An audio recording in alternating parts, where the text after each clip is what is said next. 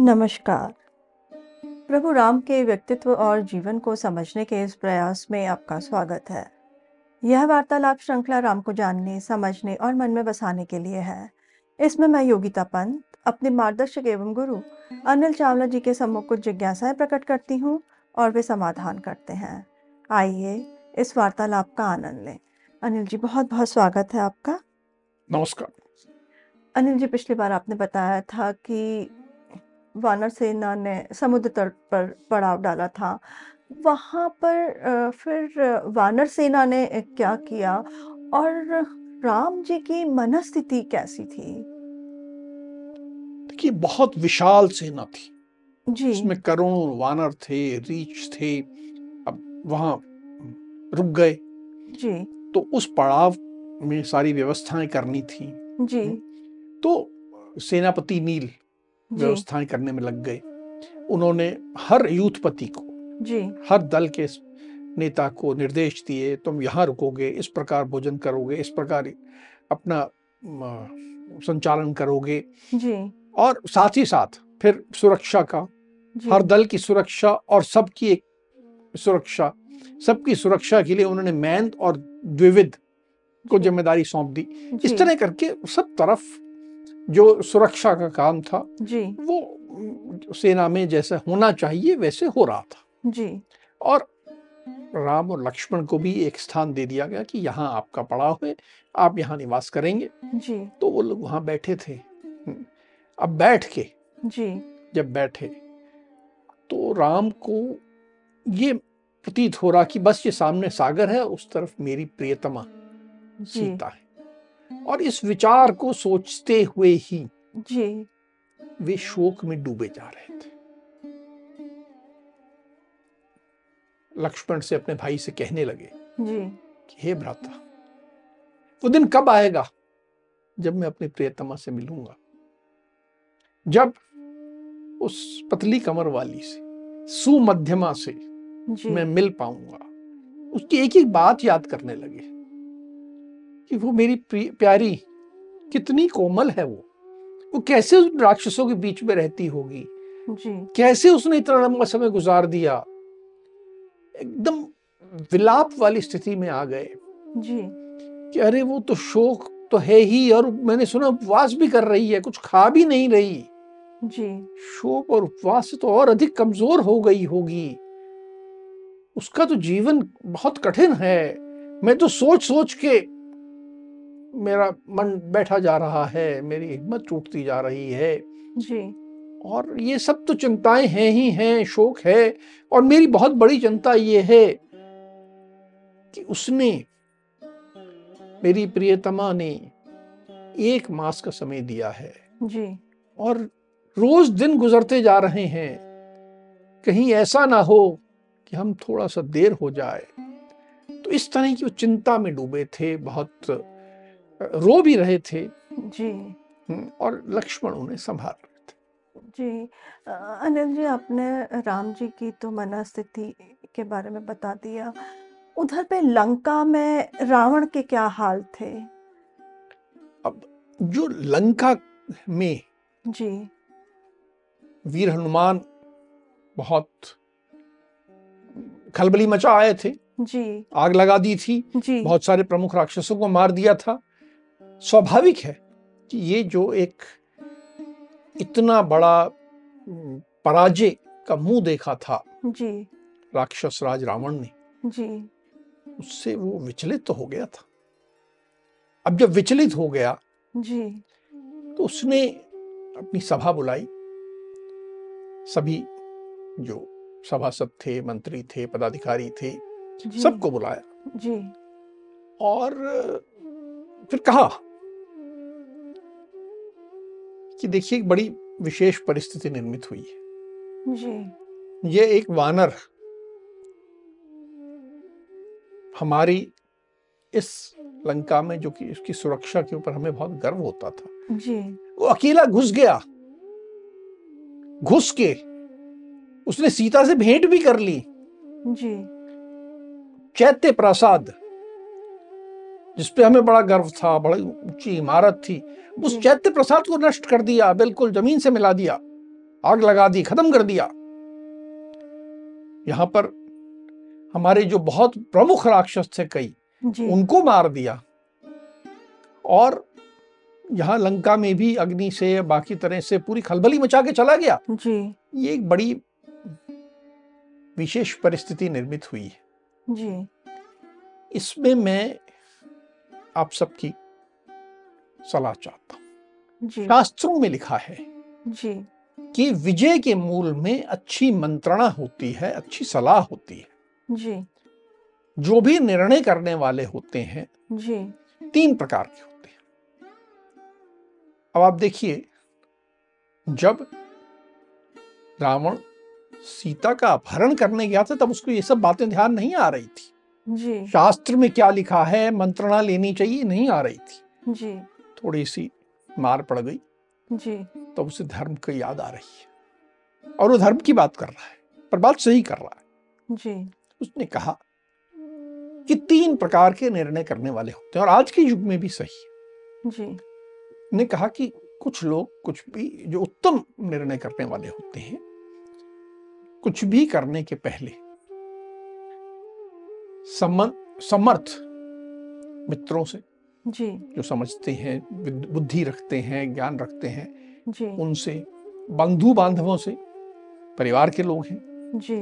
उनसे और जो मेरे शुभ चिंतक हैं उन सबसे सलाह करके जी। और दैव यानी प्रकृति परिवार की परिस्थितियाँ विश्व का जो संचालन है उसका एक विचार करके जो प्रयत्न करते हैं ऐसे निर्णय करने वाले ऐसे कार्य करने वाले उत्तम कहे गए हैं। कुछ लोग होते हैं जो अकेले ही बैठ के कर्तव्य का विचार करते हैं। जी। मैंने ये निर्णय कर लिया। जी। फिर अकेले ही बैठ के सोचते हैं कि ये धर्मानुसार है ये धर्म के अनुसार नहीं है। जी। और अकेले ही काम करते हैं। आजकल जो एक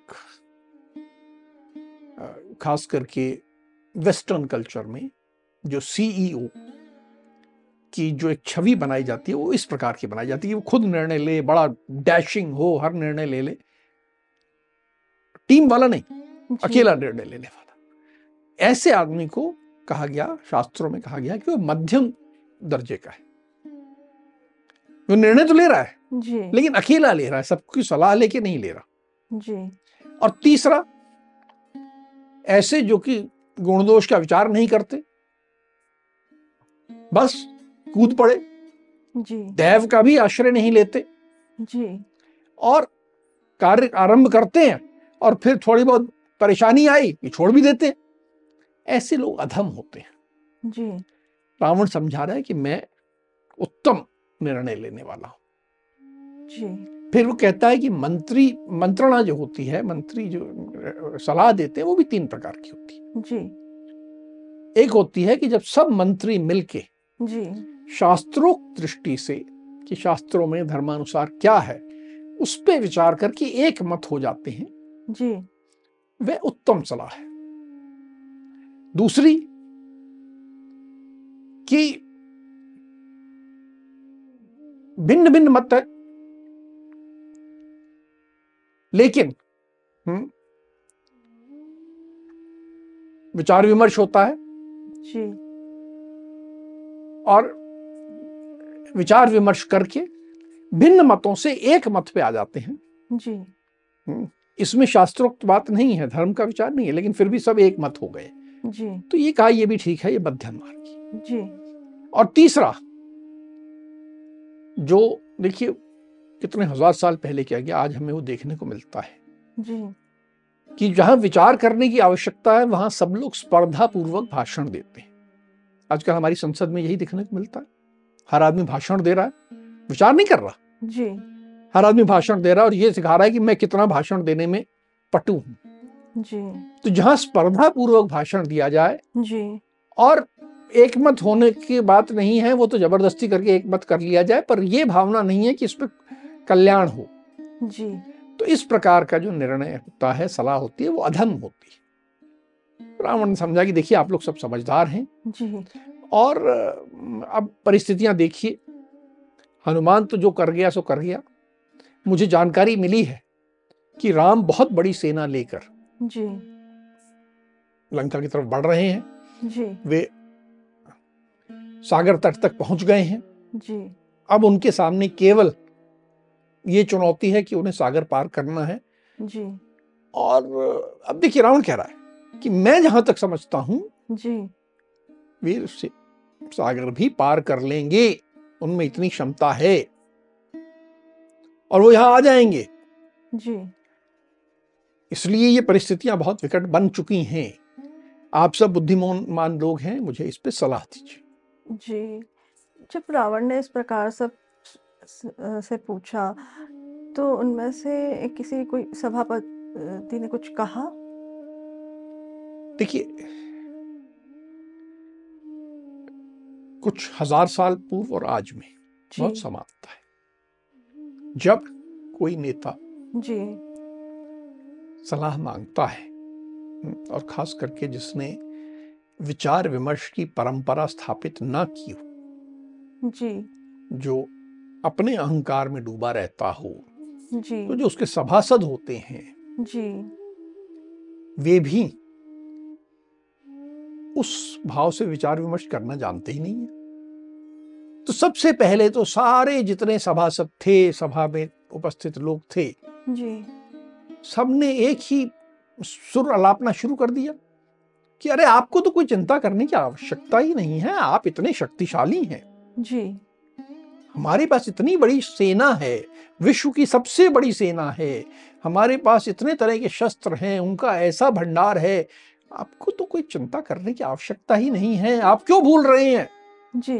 कि आपने तो नागों को भी हराया है आपने तो कुबेर को भी परास्त किया आपने यक्षों की सेना को भी हराया। आप तो महाशक्तिशाली हैं। दानवराज मैं जो इतना शक्तिशाली वो तो भयभीत होकर अपनी पुत्री आपको सौंप गया वो आपकी पत्नी बनी हुई है आज। फिर वो जो दानव एक और महान दानव जिसकी शक्ति की बहुत सुनते थे मधु वो जो कि आपकी पत्नी क्षमा करें जो आपकी बहन हम्म, कुंभी नसी का पति है जी। उसको भी आपने युद्ध में परास्त किया था। तो ऐसी ऐसी रावण की पूर्व की उपलब्धियाँ थी। जी। उनका गुणगान करने लगे कि आपने इस दानव को ऐसे हराया इसको ऐसे हराया वरुण के पुत्रों को भी तो आपने हराया है यमराज की सेना को भी हराया है इंद्र सहित समस्त देवताओं को हराया है। तो ये राम पर विजय कौन सी बड़ी बात है? ये तो केवल दो नर हैं दो मनुष्य हैं बड़े साधारण लोग हैं और इनके साथ केवल ये सब वानर रीछ जानवर हैं इनके लिए आपको चिंता करने की कोई आवश्यकता है ही नहीं। आप चिंता ना करें। और आप तो आराम से बैठे रहें। कहाँ चिंता में लगे आप? ये आपका पुत्र। जी। ये अकेला ही इंद्रजीत जो है ये आपका पुत्र। ये सब वानरों का संहार कर देगा। आप भूल गए कि इन्होंने ही तो इंद्र को कैद कर लिया था। जी। आप जैसे शक्तिशाली व्यक्ति को साधारण दो नर जिनके पास कुछ नहीं है। और ये वानरों की ऐसी उछलती कूदती सेना के बारे में चिंता आपके लिए उचित नहीं। तो एक तो ये सुर अलापा गया तारीफ़ जी। का। जी। तारीफ़ करते जाओ नेता की। जी। क्यों? क्योंकि जो तारीफ़ कर रहे होते हैं इस तरह वो अपने नेता खुश कर लेते हैं। हम्म, खुश करने का काम कर लिया। जी। जब एक ये हुआ तो उसके बाद जो महामंत्री थे जी। अमात्य थे प्रहस्त वे खड़े हुए। और कहा कि हम लोग। जी। देवता दानव गंधर्व पिशाच पक्षी सर्प सबको परास्त कर सकते हैं। हम में इतनी शक्ति है। जी। वो तो पिछली बार जब हनुमान आया था हम तैयार नहीं थे। वो धोखे से आ गया और हम तो बिल्कुल हड़बड़ाहट में सब कर गए। नहीं तो हमें डरने की कोई बात ही नहीं है। बस आप तो आज्ञा दो। हम बस पूरी धरती को वानरों से शून्य कर देंगे पूरी धरती पर एक वानर नहीं छोड़ेंगे। आपको तो बस आज्ञा देने की देर है हम तो ये कर देंगे। अब जब अमात्य प्रहस्त ने जी। ये एक लाइन पकड़ी तो सब एक के बाद एक खड़े होने लगे। बस आप मुझे बोलो मैं करके आता हूँ। मुझे बोलो मैं इसको मारा माराऊँगा मैं इसको माराऊँगा कोई तलवार निकाल के लहरा के बोल रहा है कोई परिग निकाल के बोल रहा है कोई भाला उठा के बोल रहा है कि बस आपकी आज्ञा की देर और मुझे आदेश दो और मैं तो पूरी वानरों की सेना को अकेला समाप्त कराऊँगा। इस तरह करके एक पूरा ये अपनी अपनी बहादुरी की डींगे हाँकना जी। दम्भोक्ति मैं ये कर सकता हूँ मैं ये कर सकता हूँ क्योंकि अगर उसने कहा कि कर सकता तो मैं कैसे पीछे रह जाऊँ? जी ऐसी एक स्पर्धा शुरू हो गई। जी। इस तरह करके बातें शुरू हो गई। जी जब सब ये सभा सदों और सेनापतियों और मंत्रियों ने ऐसे बढ़ चढ़ करके बोल रहे थे तो उनमें से कोई था जिसने कुछ अलग हट करके कहा हो? हाँ। इस सारी जो भीड़ थी इस सारा जो एक माहौल बना हुआ था जी। जिसमें हर आदमी बढ़ बढ़ के दावे कर रहा था जिसमें कि हर आदमी अपने आप को सक्षम बता रहा था कि मैं राम को भी मार दूँगा लक्ष्मण को भी मार दूँगा हनुमान को भी मार दूँगा। जी। ये तो मेरे बाएँ हाथ का खेल है जिस तरह की बातें चल रही थी। जी। इन सब के बीच में एक व्यक्ति खड़ा हुआ और बड़े हाथ जोड़कर विनम्र भाव से जी। उसने बात कही। ये व्यक्ति था विभीषण। और इसने कहा कि ये जो युद्ध की बात की जा रही है जी। मैं इससे सहमत नहीं। नियम ये है कि जो साम दान और भेद जी। इनसे ना हो सके जी। उसके लिए हमें पराक्रम करना चाहिए दंड का सहारा लेना चाहिए। पहले इन तीनों का प्रयोग सोचना चाहिए। जी। शत्रु को हमें कम आंकना नहीं चाहिए। जी। ये सिद्धांत है कि कभी भी अपने शत्रु को कम मत जी। और विजय के लिए विजय तब संभव होती है जी। यदि शत्रु असावधान हो। वो असावधान है हमने हमला किया हमें विजय मिल गई। जी। ये हो सकता है। या कभी हम्म, किसी दूसरे तीसरे व्यक्ति ने उस पे श- हमला करके उसको कमज़ोर कर दिया है। और फिर हम हमला करते हैं तो उस कमज़ोरी का हम फ़ायदा उठा के जीत सकते हैं। जी। या कई बार ऐसा होता है कि हमारा शत्रु जी। दैव उसके विरुद्ध जा चुका है।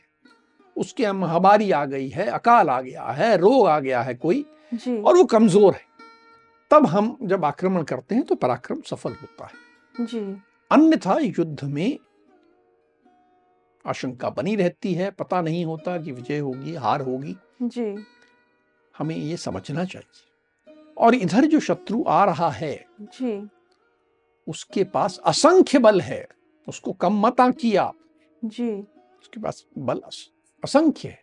जी। और उनमें जो सेनाओं में जो योद्धा हैं जी। उनमें बल और पराक्रम की भी कमी नहीं है। असीम बल है असीम पराक्रम है। हमने एक उसका उदाहरण देख चुके हैं हम। जी। उसको हल्के में आप कृपया मत लें। कभी भी दूसरे की शक्ति को भुलाकर उसकी अवहेलना करना। जी। और डींगे हाँकना अच्छी बात नहीं है। और सबसे बड़ी बात हमें ये समझना होगा जी। कि राम ने राक्षस राज रावण का क्या अपराध किया है? कोई अपराध तो किया नहीं है। जी। ये कहना कि उसने खर को मार दिया। तो आक्रमण तो खर ने किया था। जी। खर ने आक्रमण किया था। आत्मरक्षा में राम ने युद्ध किया और खर मारा गया। जी। ये तो कोई अपराध नहीं है। जब राम ने कोई अपराध नहीं किया जी। तो फिर उनकी पत्नी को उठा के लाने का निर्णय कैसे उचित हो सकता है? जी। मेरा पूरी विनम्रता से जी। मेरा मत है मेरा राक्षस राज से अनुरोध है जी। कि सबसे उचित ये होगा कि हम हम्म, सीता को वापस राम को सौंप दें। जिस कर्म का फल केवल कला होता है जी। उस कर्म को नहीं करना चाहिए। ये इस युद्ध से हमें कुछ नहीं मिलेगा। जी। इस युद्ध में केवल कलह होगी और मिलना कुछ नहीं है। तो इस युद्ध की ओर हम ना जाएँ। और राम यहाँ आ जाएँ और फिर लंका में विध्वंस करें। जी। हमारा नुकसान हो उससे पहले हम सीता को ससम्मान जी। राम के पास लौटा दें। जी। तो युद्ध होगा ही नहीं। इस तरह करके बड़े विनम्र भाव से जी।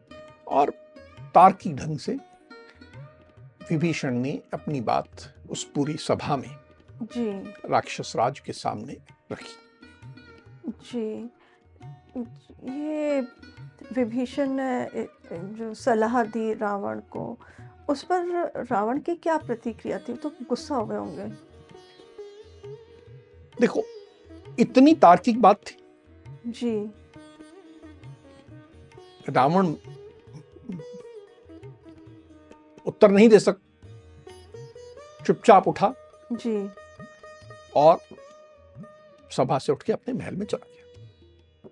बात को उसने वहीं समाप्त कर दिया सभा जो है विसर्जित कर दी।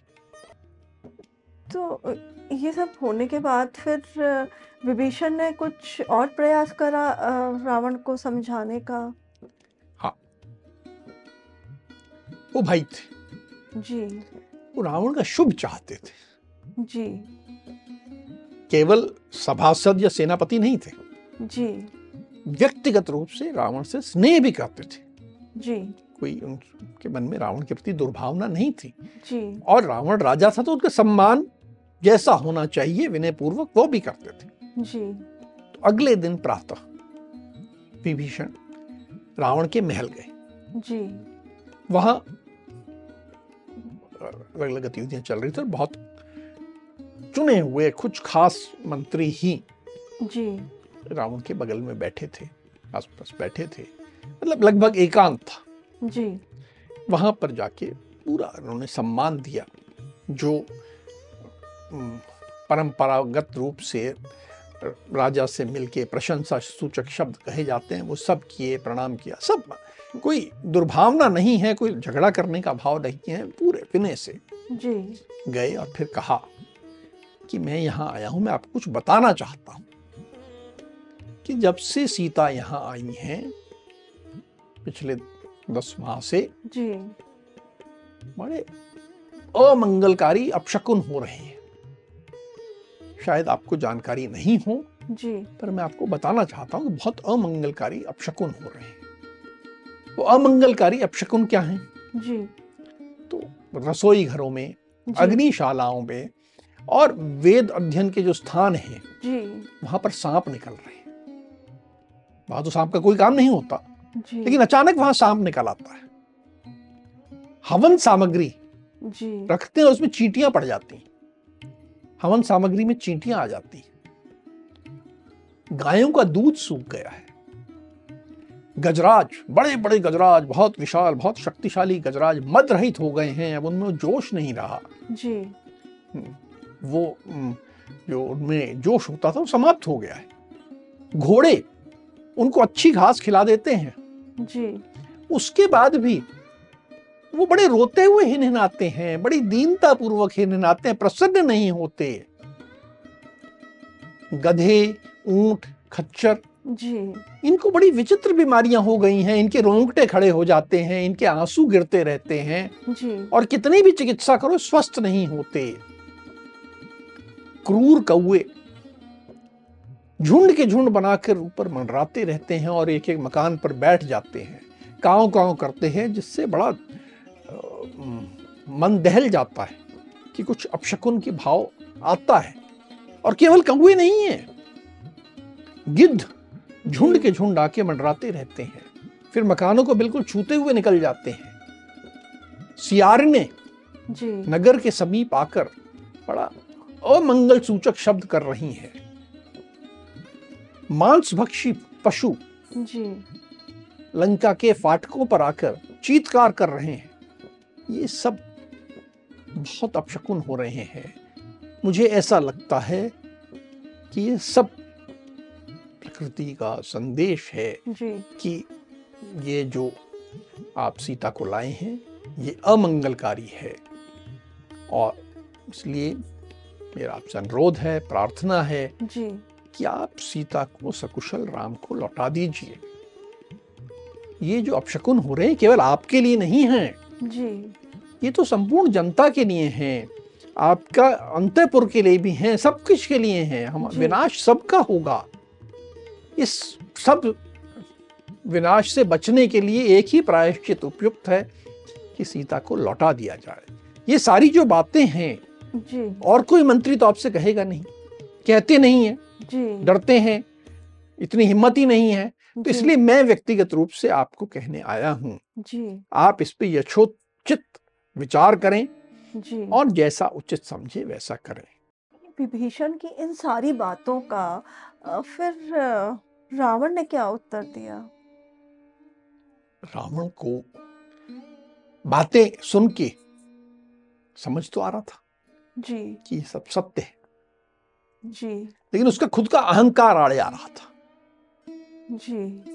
उसका जो काम भाव सीता के लिए जागृत हो गया था वो आड़े आ रहा था। जी। उसको बुखार चढ़ गया। पूरा बदन जैसे ताप हो जाता है शरीर में वैसा हो गया। लेकिन केवल इतना कहा कि विभीषण तुम्हें भय दिखता होगा मुझे तो नहीं दिखता। राम जो है सीता को कभी नहीं पा सकते। यदि इंद्र सहित सारे देवता भी जी। राम की सहायता को आ जाएँ जी। तो भी वो सब मेरे सामने नहीं टिक सकते। मैं बहुत शक्तिशाली हूँ। बस इसी अहंकार भाव से जी। उन्होंने विभीषण को विदा किया। जी वो सच्चाई स्वीकार नहीं कर रहे थे। विभीषण ने तो अपनी तरफ़ से बहुत धर्मानुकूल बात कही और जो भी बातें कही वो सब लंका के हित में ही थी। अब आगे और क्या होता है वो अगले प्रकरण में आपसे सुनेंगे। अब हम आज की चर्चा को यही विराम देते हैं। अगली कड़ी में राम और हनुमान के जीवन से जुड़े कुछ अनछुए पहलुओं के साथ हम दोनों फिर उपस्थित होंगे। राम राम। राम राम।